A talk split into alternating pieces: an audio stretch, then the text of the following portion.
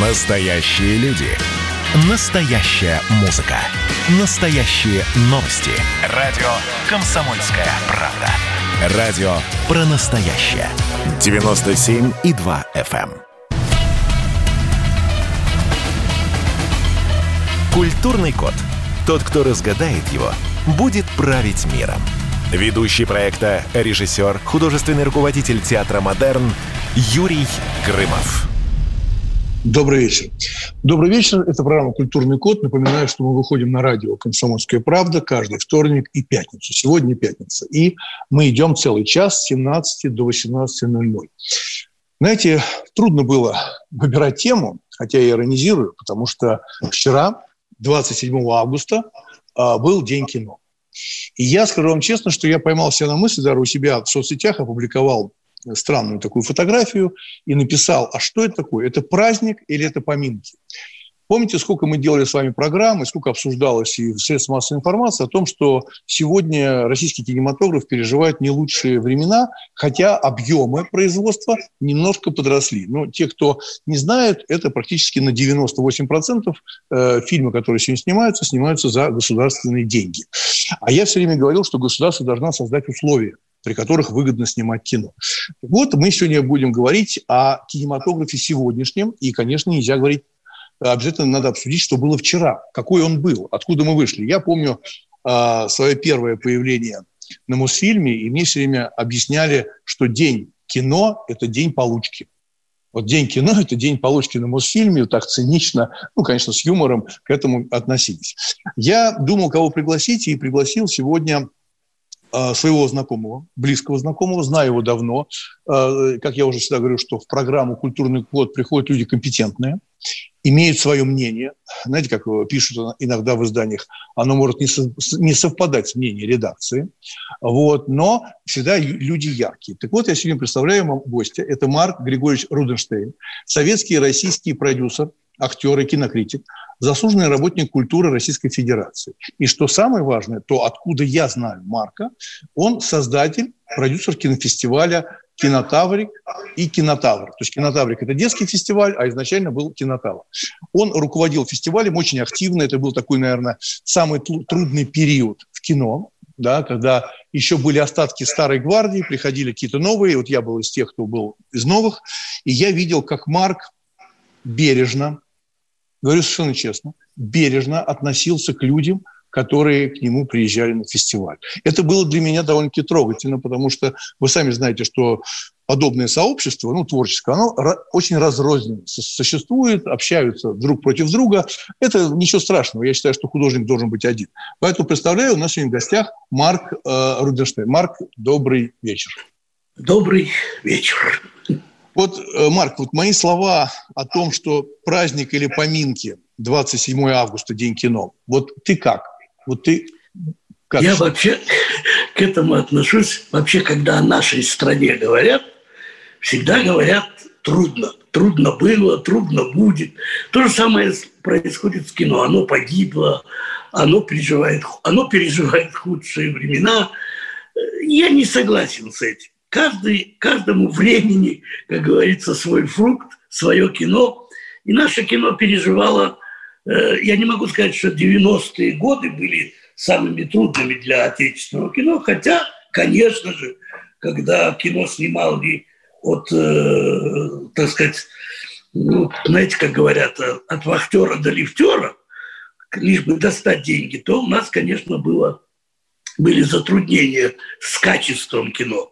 Но я не нахожу, что мы находимся в трудном положении. Мы и в то время создавали десятки картин, которые побеждали на международных фестивалях. Мы и сегодня выковываем кадры для международных фестивалей и молодые, и я имею в виду хотя бы возьмите Кончаловского, который почти каждый год является участником Венецианского фестиваля.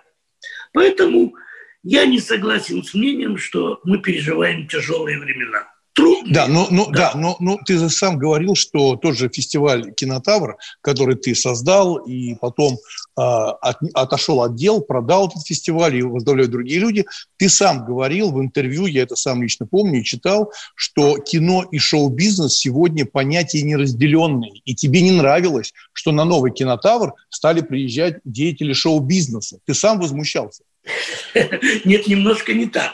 Да. Э, на наш фестиваль первые 10 лет шоу-бизнес не обращал внимания. Нет, нет это когда новые, когда новые. Я, я говорю про новые, когда уже изменился, и ты уже отошел от дел, и кинофестиваль «Кинотавр» стал больше похож на шоу-бизнес, как ты говорил. Это, к сожалению, так, но я не могу сказать, что я абсолютно чист перед э, киносообществом, что и ко мне не приезжали э, люди, которые связаны с эстрадой, шоу-бизнесом. Они были и у меня, но как-то в дозированной форме. Это были Э, больше собира, собрались на, ну, так сказать, как это назвать, на ночные посиделки. Ну, кстати, я вспомню, вспомню одни ночные посиделки. Это просто был фрагмент фильм, фильма Филини. Кто был в гостинице «Жемчужная», знает, что там, когда выходишь на пляж, рядом есть такая зона, где бассейн. Да? Да, где да. бассейн. И для меня был шок, когда я приехал на кинофестиваль. Уважаемые наши радиослушатели, знаете, что было? Вечером спускали воду из бассейна, ну, кстати, кафель, мыли все это, и все артисты, артисты-режиссеры танцевали внутри, на дне. сказать, на дне этого бассейна. Это был просто филини, это все было в кафеле. Это была единственная большая площадка, где можно было танцевать. А это было, смотрелось завораживающе. Скажи просто, Марк, вот ты говоришь, что все хорошо. Ты ухитряешься смотреть... Я говорю, что все хорошо? Ну, ну что, неплохо, неплохо, неплохо с кино. У тебя хватает времени э, следить за новинками или за скандалами, которые происходят в российском кино? Ну, за скандалами я сейчас не слежу, я сам довольно сложно оказался в сложном положении, в скандальном. Но за новинками кино я слежу. Но есть Поэтому... то, что на тебя произвело впечатление в последнее время, и ты бы ну, поставил бы это на первое место? Я, к сожалению, может быть, не попаду сейчас в колею, но я поставил бы на первое место двух человек. Это Звягинцева и э, Тодоровского.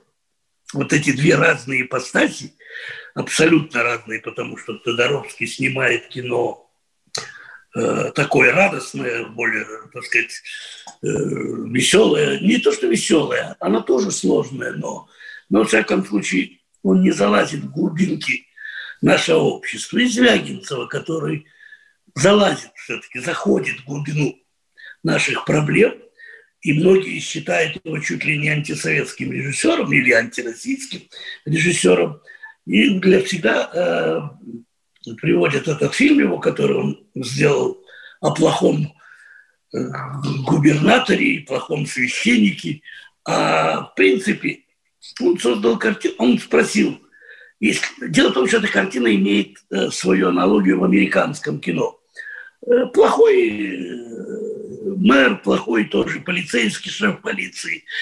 А у нас это плохой э, губернатор, плохой батюшка-священник. И я всегда его защищаю в том, что он не создавал никакого антироссийского кино. Он просто показал ситуацию – в одном из районов России, где плохой губернатор и плохой э, священник. А может быть, в другом районе у нас все в порядке. То же самое и в Америке. А вот это, когда на него набросились, обвиняя его кино, как говорил министр культуры, говняшкой, то, конечно, я с этим категорически не согласен. Ну, у нас же все время э, любят приклеивать ярлыки. Я даже помню э, да. на своем опыте, да, когда я сделал фильм «Чужие» э, с американцами, про американцев, меня обвинили в том, что я наехал на всю Америку. То есть я подвел черту под, под всей Америкой. Я говорю, нет, это история, локальная история, взятая. Практически таких случаев было много в Ливии, когда прививали детей, и достаточно много шарлатанов. Ну, там было, и это ну, доказано. Но, а, типа, что я работаю на Кремль, что фильм «Чужие» так сказать, финансировал Кремль, ну, это как бы смешно. А, скажи, пожалуйста, а вот как тебе такой вот скандал? Для меня он был очень удивительный и странным, да, когда счетная палата а, посчитала и посмотрела, как тратятся деньги на российские картины через фонд кино, да, то есть наши радиослушатели должны понимать, что финансирование государственное идет из двух источников. Фонд кино, созданный специально, и Министерство культуры, да. да. Так вот, счетная палата считала, считала, и углядели они следующее, что те люди, которые принимают решение, кому давать, являются теми же, кому дают. Кому дают? Вот, счетная палата считала, все давно об этом все знали, ну, все знали, кинематографисты, что они же сами принимают решения про себя, да, не говоря про аффилированные компании. Но вот такие вот Перкинтон, то есть они нашли, нашли э, это решение. Вот скажи, пожалуйста, кинематограф, тот, который ты начинал и знаешь хорошо, и сегодняшний, он отличается по как бы этим коррупционным схемам? Или всегда была коррупция, или никогда ее не было? Нет, э, всегда была коррупция, но то, что происходит сейчас, э, я считаю наиболее коррумпированной частью нашего бизнеса, кинобизнеса. Я вообще уверен, что государство продюсерам не должно давать денег. Как, мы, как вам ни странно не покажется. В Америке кино финансируется продюсерами.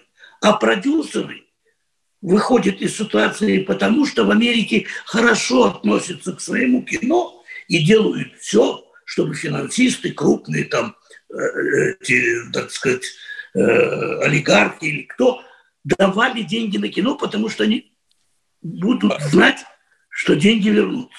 Да, мы сейчас прервемся на небольшую паузу. Вы слушаете да. программу «Культурный код». Мы говорим сегодня о кино.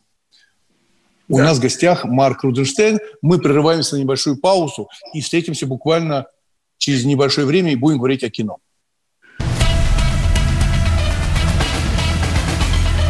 Культурный код. Тот, кто разгадает его, будет править миром. Ведущий проекта, режиссер, художественный руководитель театра «Модерн» Юрий Грымов. Присоединяйтесь к нам в социальных сетях – Подпишитесь на наш канал на YouTube. Добавляйтесь в друзья ВКонтакте. Найдите нас в Инстаграм. Подписывайтесь, смотрите и слушайте. Радио «Комсомольская правда». Радио про настоящее.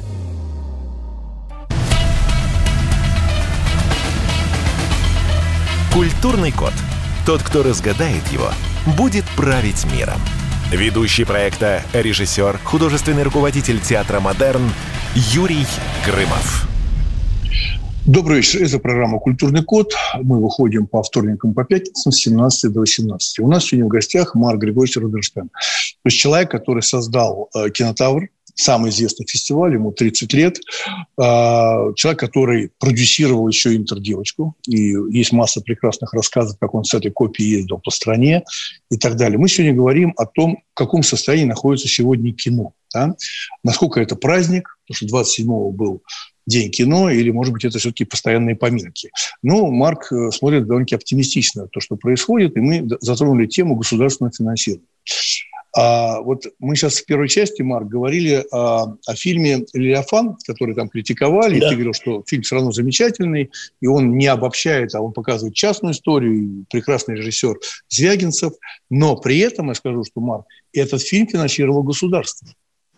Фильм да, «Левиафан» финансировало я... государство.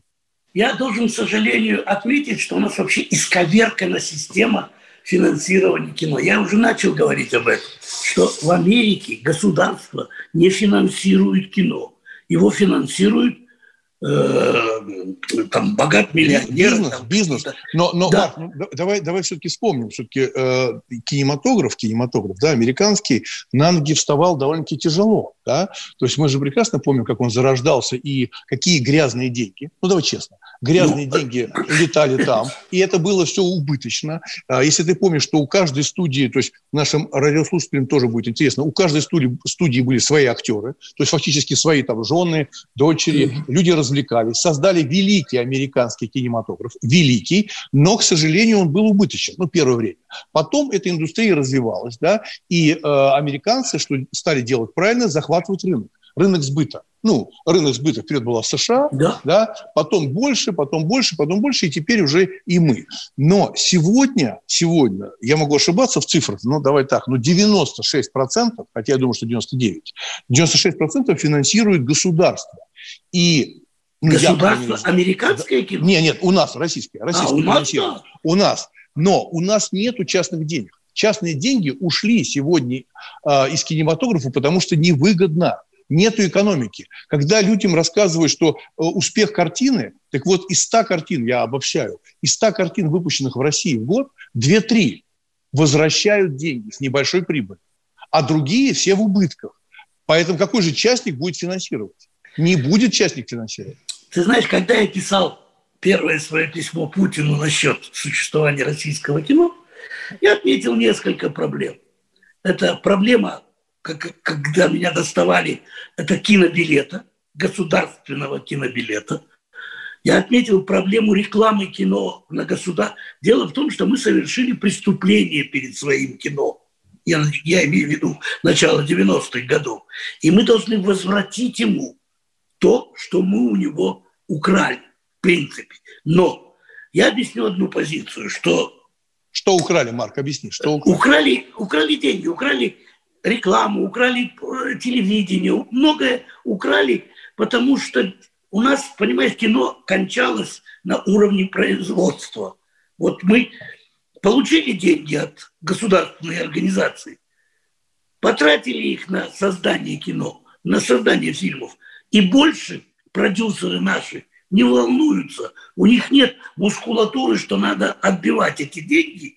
Они, наоборот, получили деньги от государства, поделились этими деньгами с государством, на оставшиеся деньги сделали кино, и все. У них нет ни рекламы, ни телевидения для того, чтобы рекламировать кино. И поэтому мы не, ну реклама, не, ну я с тобой не соглашусь. Реклама все-таки идет, довольно-таки агрессивная. А, давай вспомним все эти послед, последние спортивные драмы, да, или патриотические фильмы о войне. Они Ты довольно-таки много рекламируют. У нас четыре организации, Михалковская и четыре, первый канал, второй канал, четвертый канал имеют рекламу. Но это не реклама, это не та реклама, на которую дали, э, которую делают продюсеры. Это реклама опять коррупционная схема, при которой четыре картины, я имею пять, шесть, неважно, имеют возможности сидеть в телевидении, я один раз посчитал рекламу сибирского цирюльника.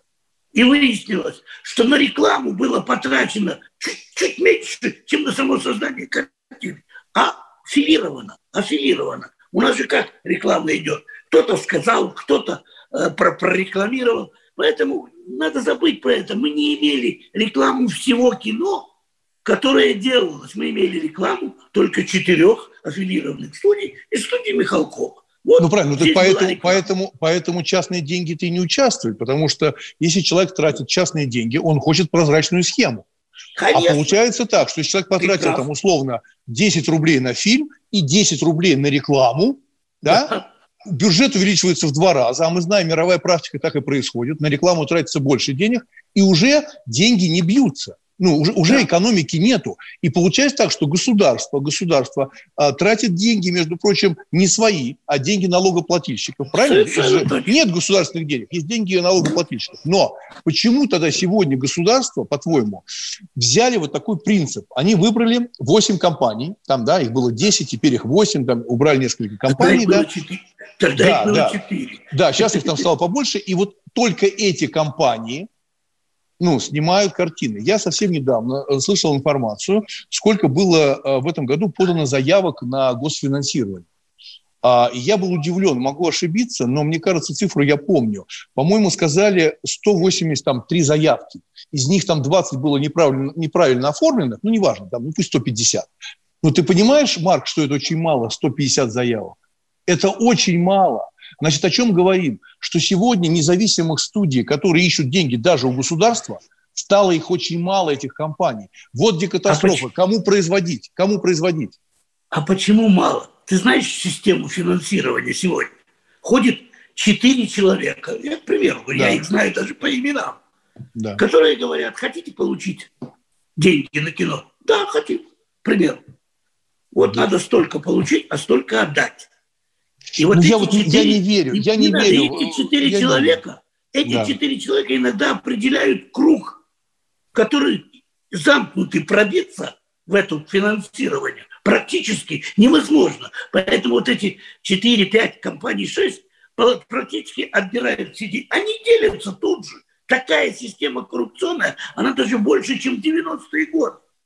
Понимаешь, ну почему тогда ни одного... Нет? нет, послушай, Марк, ну здесь очень странный вопрос. Ну ни одного скандала, ни одного, ни одной, так сказать, как грубая фраза, посадки. Никто не, не, не поймал, что кого-то за руку взяли, что он взял государственные деньги, часть денег, называя своими именами, откатил. Ни одного случая, ни одного. Ты меня извини, но да. деньги кино по сравнению с деньгами нефтяными, водочными и другими, это такая мелочь, что даже никто не хочет ввязываться в эти скандалы. Ты понимаешь? Во-вторых, у этих скандалов есть лица – есть лица, с которыми государство дружит, это э, лица актеров, которые сегодня говорят с экрана, давайте любить Родину, давайте э, э, там подумаем о русском языке.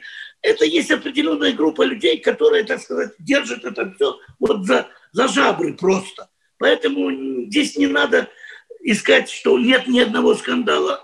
Есть скандальчики – они маленькие, но есть. Но крупных скандалов, крупных, когда дают деньги крупной фигуре, актерской или режиссерской, нет. Потому что это не те деньги, хотя большие.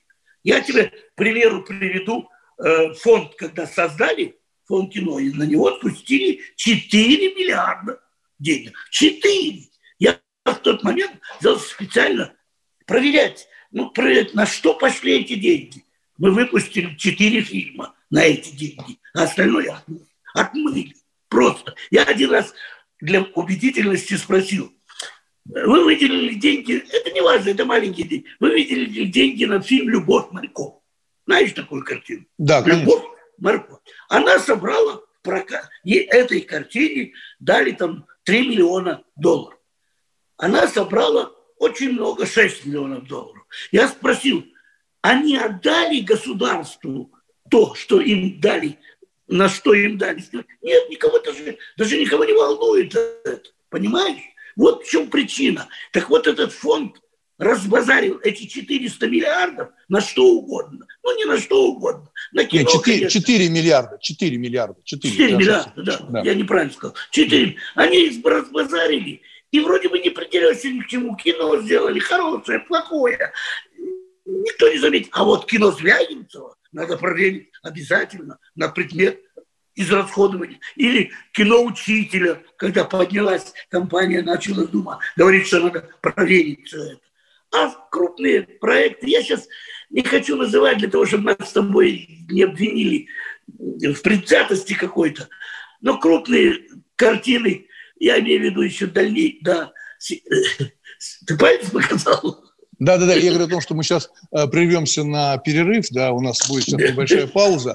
Я напоминаю, что сегодня мы говорим про кино, и э, Марк Рунштейн очень активно, э, так сказать, так сказать, с аппетитом рассказывает и переживает за это. Но мне кажется, что вот как раз в этом-то и есть проблема, что э, государство определяет не только кому давать, но она и заказывает музыку, да, она определяет направление да, а я как раз за социальные фильмы, детские фильмы, исторические фильмы. Если, если успею, встряну. Да. Государство уже не заказывает музыку. Государство думает, кому дать деньги, чтобы их вернули обратно.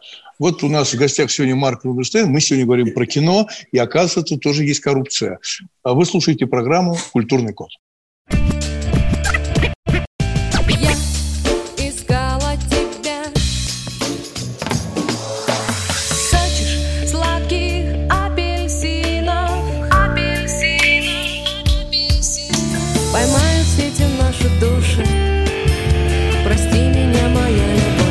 «Комсомольская правда». Радио поколения «Земфиры».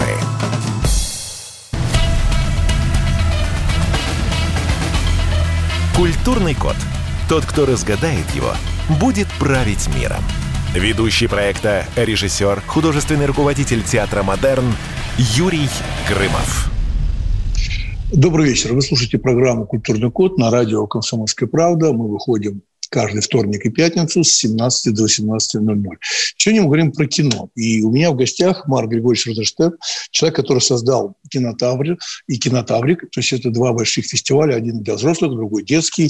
Но сейчас он ими не руководит, то что он расстался с этим фестивалем давно, причем по собственной воле. А, и мы сегодня говорим о кино. И я что удивился сейчас, вот Марк меня слушает, а, мы начали с того, что я думаю, что с кино как-то у нас не очень. Марк сказал, что все хорошо. Но вот в последней части Марк разошелся и сказал, что все практически коррумпировано. Да, все коррумпировано, сплошные государственные деньги, откаты. Я, конечно, на это смотрю более оптимистично. Я не думаю, что это так, вот так ярко, как считает Марк. Это просто моя позиция. Но меня беспокоит, наверное, другое. Я прям сам это заметил с 98 -го года, когда я дебютировал в кино, и потом продолжал снимать фильмы, я заметил, как кинематограф перешел из такой категории, как искусство, в категорию проект. Ну, вот я видел людей, которые э, выпивали, может быть, водку, но спорили. Спорили о кино. Это, кстати, было и на первых фестивалях, где руководил Марк Руденштейн с кинотавриком. Люди ругались. Я тебя Даже... поправлю. Да. Я тебя поправлю. Моя фамилия Руденштейн. Руденштейн, да, извини, да. Руденштейн, да, ошибся, оговорился. Вот, поэтому на кинотаврике происходило следующее. Люди ругались, спорили о кино, о развитии, о развитии того, что происходит э, в кинематографе, да. А сегодня я очень часто слышу разговоры все только про деньги кто сколько получил от государства, и второе, кто сколько собрал э, денег. То есть нету э, споров связанных с искусством. Вот мне кажется, проблема в этом. Вот как это произошло? Понятно, что все были про деньги. Всегда это вся их интересовало. Но сейчас это прям стало основа обсуждения русского кино. Только про деньги. Кто сколько заработал. Неужели это единственное измерение успеха, Марк?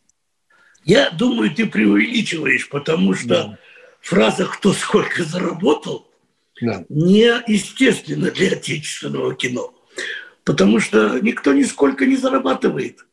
Все только откусывают, понимаешь? А зарабатывать сегодня у нас в российском кино никто, не, ни одна почти из 99% или 100% картин, но только 90% подбираются, подбираются к окупаемости картины или или вообще не подбираются. Поэтому говорить, спорить о том, кто сколько заработал, нет. Вот кто сколько получил и, откус... и отдал, вот я тебе приведу пример. Когда я получал деньги на какие-то через на пятом-шестом фестивале, деньги на фестиваль «Кинотавр», я не успевал выйти из Госкино, не раздав эти деньги практически. Практически вот этот я помнишь, я не знаю, помнишь ты или нет, я впервые поднял вопрос, побывав во Франции, Министерстве кино, которое состоит из четырех человек и пяти комнат. Понимаешь? Я впервые поднял вопрос о том, что а нужно ли нам госкино?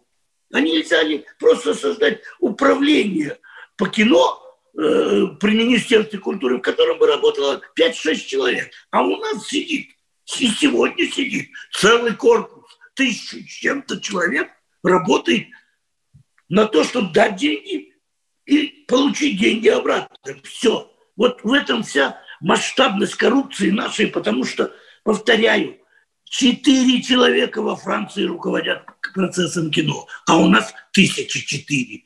Поэтому проблема не в том, чтобы получить деньги и рассказывать друг другу, сколько мы заработали. Проблема только в том, чтобы получить деньги и поменьше отдать. Вот и все. А зарабатывать никто не, пока не зарабатывает. Никто. Даже те крупные студии, которые э, получают хорошие деньги от э, Госкино и не от года, а от, от Министерства культуры и фонда, пока еще ничего не зарабатывают. И вот в этом большое несчастье. И в этом-то проблема в том, что деньги надо брать не там, не в фонде кино, не в Министерстве культуры, это остаточные явления должны быть. Они должны немножко помогать, когда уже продюсер собрал деньги с олигархов, с тех, кто имеет, э, имеет так сказать, отношение к кино. Но для этого государство должно создать и, и, и лобби, вот я слово люблю лоббировать, как американцы, лоббировать свое кино для того, чтобы люди хотели давать туда деньги. И тогда государству меньше придется тратиться. Оно создаст... А условия это кинотеатры, это государственный билет, это реклама на телевидении, обязательная для всех, а не для четырех. Э, не, ну здесь я с тобой поспорю, поспорю. Но реклама на телевидении тоже стоит деньги, да? И получается так, что если люди тратят деньги на кино, значит, должны, частные деньги, да, они должны тратить деньги на рекламу. Почему им должны тогда бесплатно выдавать, Марк? Нелогично. Так я себе объясняю, что 4 производители кино главных НТВ. Это понятно, они, канал, сами, правильно, канал, они сами у себя, они сами у себя рекламируются, это понятно. Себя. И поэтому получается, что пробиться тут, даже пробиться туда за деньги, за деньги на эти каналы нельзя, они не рекламируют другое кино. Вот в чем вся проблема. А государство должно взять на себя это. Она совершила преступление против кинематографа. Можно было поверить, когда мы крутили интердевочку или что, и зарабатывали сумасшедшие деньги, можно было поверить, что кино станет самым недееспособным, недофинансируемым проектом. Потому ну, что... Кстати, э, кстати, Маш, смотри, ты вспомнил про Францию, да, вот э, я просто этим вопросом занимался и тоже да. писал большое письмо о реформе кино в правительство, э, более 30 пунктов написал, как надо реформировать кино, чтобы оно да. все-таки существовало полноценной жизнью. И во Франции, знаешь, какой интересный закон есть во Франции? Удивительный закон. Вот ты про рекламу заговорил, я сейчас вспомнил, да? Рекламировать фильмы, которые идут в прокате Франции, можно только программах о кино. Да, но я тебе Понимаешь, еще почему? Скажу, Понимаешь, я почему? Нет, нет, нет, нет, чтобы радиослушатели да. поняли, да? Почему? Это уравнивает ситуацию. То есть приходит какой-нибудь большой менеджер, у него много денег, он может разместить рекламу где угодно, да? Обычно передачи о кино идут вечером поздно, да, специализированные, и только там идет реклама. То есть любой местный производитель француз, ему хватит денег отрекламироваться в этой программе. А у нас как минимум уже перестали даже снимать передачи о кино. Нету передач о, кино. Ну, они есть. Какие? Ну, как Какие? Немножко да разбросаны. Но я тебе еще одну скажу. Как. Франция спасала свой, и не только Франция, а многие спасались. 20% от американского проката шло на развитие отечественного кино во Франции. 20. В Италии 30%. А у нас что? У нас, я, я им говорил, откусить. Когда мы крутили американское кино, невообразимо. Вот с такими билетами по 10 копеек, по 300, по, по 300 рублей. Я им говорю, что если бы эту часть этих денег направить на институты, на студентов, на развитие отечественного кинематографа, мы бы купались сегодня в деньгах. И, слава богу, не нуждались бы, э, особенно в поддержке э, государственного кино. Поэтому о чем говорить? надо было создавать, вот это называется лоббировать свое кино. Это называется, вот этот, который я писал Путину, просил его, обложите налогом, хотя это было не модно в то время, обкладывать налогом американское, для любое, французское, итальянское кино. Надо было обложить их налогом. И вот этот весь налог, весь налог пустить на развитие, мы бы потонули в деньгах.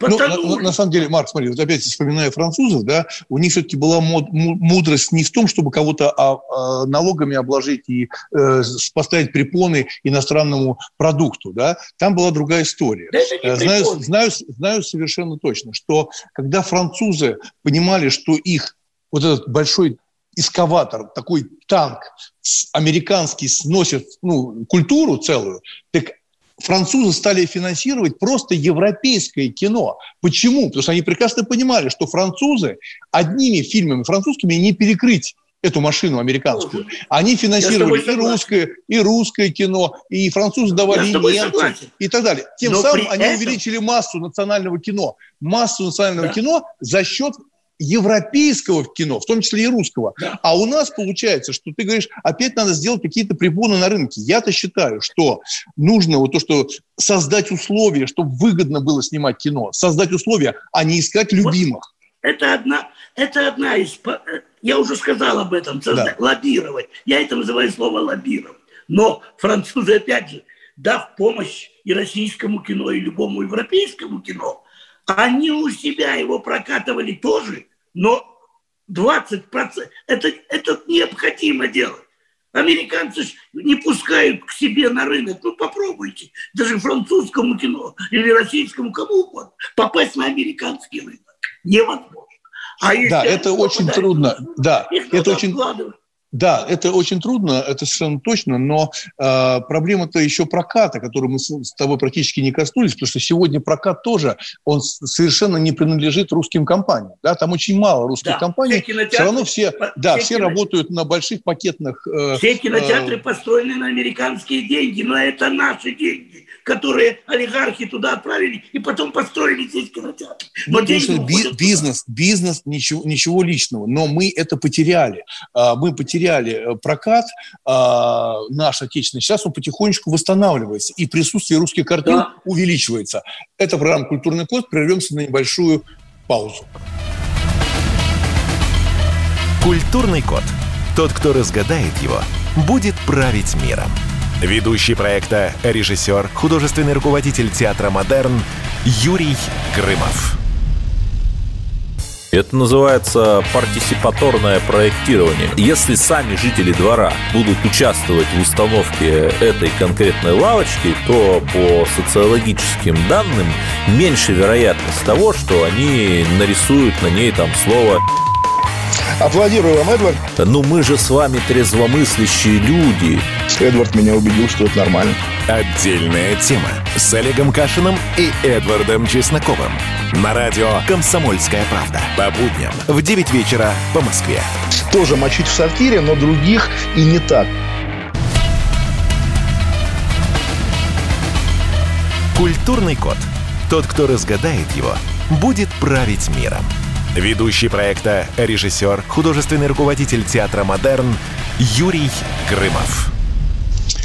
Добрый вечер. Это программа «Культурный код». Мы выходим на радио «Комсомольская правда» каждый вторник и пятницу с 17 до 18. Ну вот мы так незаметно пролетел час, нам остается совсем маленький блок э, в нашей программе. У нас в гостях сегодня Марк Григорьевич Руденштейн. Он поправил меня, я оговорился, так неудобно. неудобно. Вот, но мы с Марком говорил... Да, да. Вот, и Марк как раз э, говорил очень эмоционально. Я как раз не считаю, что все коррумпировано. А, я считаю, что у нас просто очень много запутанного. Но, так сказать, вот позиция нашего гостя вот такая. И мы сейчас переходим к последнему блоку. Блок э, покороче. Это Блиц. Э, вопросы я задаю. Марк, можно от, от, отвечать коротко, длинно, ну, как тебе будет комфортно, да? Я вообще Значит, да, нет, да, нет. Ну, можно так. Это, это твой, твой, твой личный блиц. Вопрос. Что лежит в основе творчества? Талант. Что не хватает русскому человеку сегодня? Денег. Сегодня. Денег. А если выбирать из фильмов о любви, да, какой российский фильм ты бы назвал бы ну, самым наилучшим? о любви, вот именно о любви, который тебя пробирает просто до мурашек, и ты веришь, ты что знаешь, это... Меня пробирает до мурашек, я когда даже и плачу на нем по сегодняшний день. Это фильм Кончаловского, э, там, где играет Киндинов. Рома, Роман со влюблен. Роман со, Роман да, прекрасно. Это мой любимый фильм. Это да, мой любимый я фильм. тоже его обожаю. Да, я даже очень, плачу на нем. Очень странный фильм, э, я считаю, в карьере Кончаловского, да, потому что он самый, а и, самый эмоциональный. Вообще не самый. Ну, там э, какой прекрасный оператор, э, да. оператор с грузинской фамилией, господи, забыл я совсем. Но это мой один из любимых фильмов. Э, это, это прекрасно, абсолютно согласен. А вопрос, о чем никогда не должен забывать продюсер? Забывать. Ты знаешь, э, продюсер, продюсер должен не забывать о том, что актерам надо вовремя выдавать зарплату, создавать условия на съемочной площадке. И если он это сделает, значит, он создаст все для того, чтобы получился качественный продукт. Следующий вопрос. Кому на сегодняшний день ты благодарен больше всего? Вот на сегодняшний день. Вот благодарен больше всего. Ты знаешь, у меня есть несколько человек, но я их так и назову, это которые вообще дали возможность мне вдохновение делать фестиваль Канатавр. Это Таривердиев, это ой, Зиновий Герд, это Никулин, и это Збруев Саша, как мне покажется. Странным, вот эти четыре человека были для меня как лакмусовые бумажки в отношениях из, так сказать, с кинематографом. Я очень их любил, ценил и, так сказать, отдыхал, когда они присутствовали вот у меня в компании, на меня на фестивале. Я могу назвать еще несколько фамилий. Это Вера Глаголева, э, ласточка нашего кино. Так сказать, еще можно назвать несколько фамилий, ради которых я ввязался в это дело. Следующий вопрос, ну, как следствие этого. Ты никогда не жалел о том, что продал кинотавр, и сейчас не имеешь к кинотавру никакого отношения? Нет, я не жалел, потому что я считаю, что руководить государством, кинотавр это тоже было маленькое государство, нельзя больше 16. У меня есть цифра 16. Я три раза был женат по 16 лет. Я руководил кинотавром 16 лет. У меня есть такая цифра 16. Больше нельзя ничем руководить, потому что у тебя замыливается глаз. И если бы наши руководители это понимали, то мы, наверное, бы уже далеко ушли вперед в государственном смысле. Ну, у нас довольно-таки часто меняют чиновников от культуры.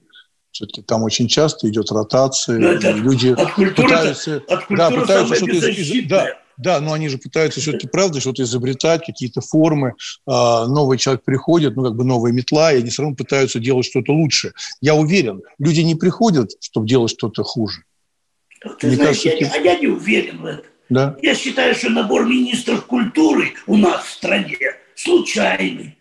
Понимаешь, случайный. Просто вот назначают и не думают о том, может этот человек что-то сделать для государства или не может. Вот просто пах, посадили, пах, посадили. А потом мы получаем министров, которые фильмы Звягинцева называют говняшкой. Ну, мне так кажется, вот в моей, так сказать, системе координат я считаю, что в нашей стране должно быть главным министерством, это Министерство культуры и Министерство образования. Это должно быть тоже. такие образуй, это самое главное, самое главное. Самое... Все остальное – это защита этой культуры, это защита этого образования, потому что да. э, мы же не можем э, предъявить претензии, а по идее должны к тому самому воспитателю, да, в детском саду, который неправильно заложил детям. Мы, а, как? Все, да. все, он, он же заложил и пошло. А у нас Министерство культуры финансируется, к сожалению, недолжным образом. Вот это очень обидно. Еще один Оно вопрос. финансируется один, недолжным образом. Да, мало. Ты я считаю, что мало. Плохо финансируется? Да, я считаю, что плохо. Ну, последний вопрос у меня в Блице. В Блице последний вопрос, Марк. Чем можно пожертвовать ради успеха? Чем можно Только пожертвовать ради успеха? Только не совестью.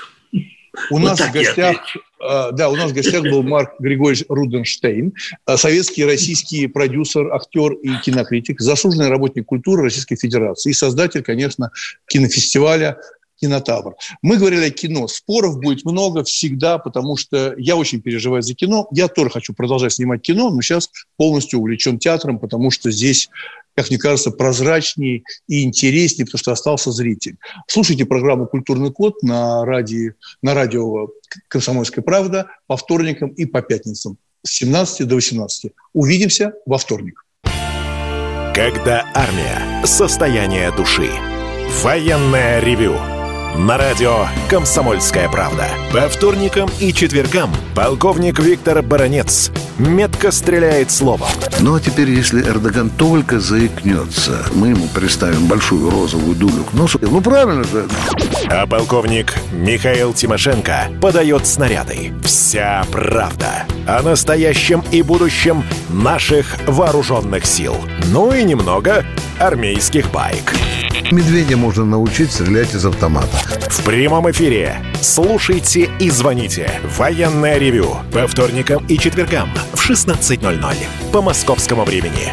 Никто не уйдет без ответа.